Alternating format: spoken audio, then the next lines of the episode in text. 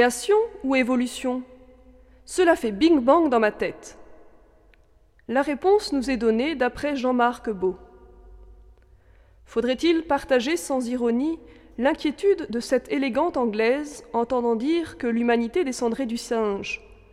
Hélas, j'ai du mal à le croire, mais si c'est vrai, Dieu fasse que cela ne s'ébruite pas.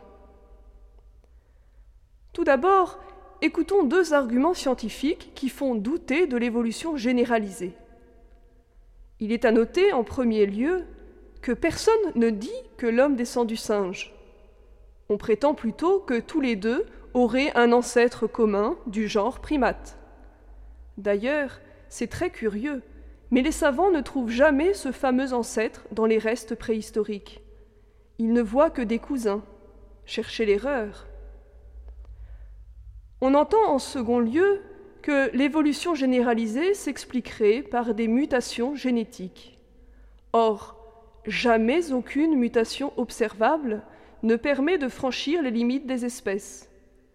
L'origine des grands embranchements, des classes et des ordres est complètement hors de portée de cette microévolution. Mais tournons-nous maintenant du côté de la foi. D'après notre foi, L'homme descend de Dieu. Il est créé à son image, bien plus qu'à l'image du monde animal. Les hommes sont radicalement supérieurs aux animaux. Comme on dit, il n'y a pas photo. Si l'humanité a une origine animale, il faut donc supposer que le passage de l'animalité à l'humanité s'est fait par un saut qualitatif brusque grâce à une création divine à moins de croire qu'un singe tapant à la machine pendant une journée pourrait reproduire par hasard une seule page de Victor Hugo. La Bible, quant à elle, ne prétend pas raconter en détail ce qui s'est passé à l'origine. La preuve Le rédacteur de la création en sept jours nous dit que le Soleil est créé le quatrième jour. Or, pour les jours précédents, il parle à chaque fois d'un soir et d'un matin sans soleil. Que veut-il nous dire? Que le fait de placer la création dans le cadre de la semaine est un procédé littéraire inspiré par Dieu comme une parabole.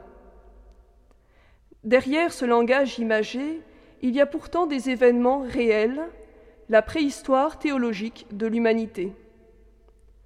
Le premier couple d'Homo sapiens a été créé par Dieu, soit directement, soit à partir d'une espèce de primate évolué, peu importe finalement. Nous notons au passage que c'est bien plus miraculeux si Adam et Ève ont eu des parents primates. Cela suppose que leur éducation à longueur de journée jusqu'à l'âge adulte a été guidée miraculeusement par Dieu, car les petits d'hommes sont tellement démunis qu'ils doivent tout apprendre. Et l'apprentissage du langage ne peut se faire qu'avec des parents humains ou avec Dieu.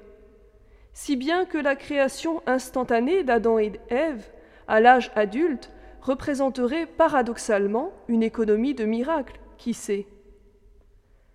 Ce premier couple a été créé dans un état d'innocence, de bonheur, de grâce surnaturelle, en harmonie totale avec Dieu et tout l'univers visible. C'est l'image du paradis terrestre. Par un choix libre, il a perdu cette grâce primitive. Sa relation à Dieu, à lui-même et au monde en est devenue obscure, marquée par la culpabilité. Seul l'amour de Dieu lui donne le moyen de se relever de cette chute originelle. Toute l'histoire biblique en témoigne. En définitive, qu'est-ce qui nous empêche de croire que nous descendons du Dieu amour?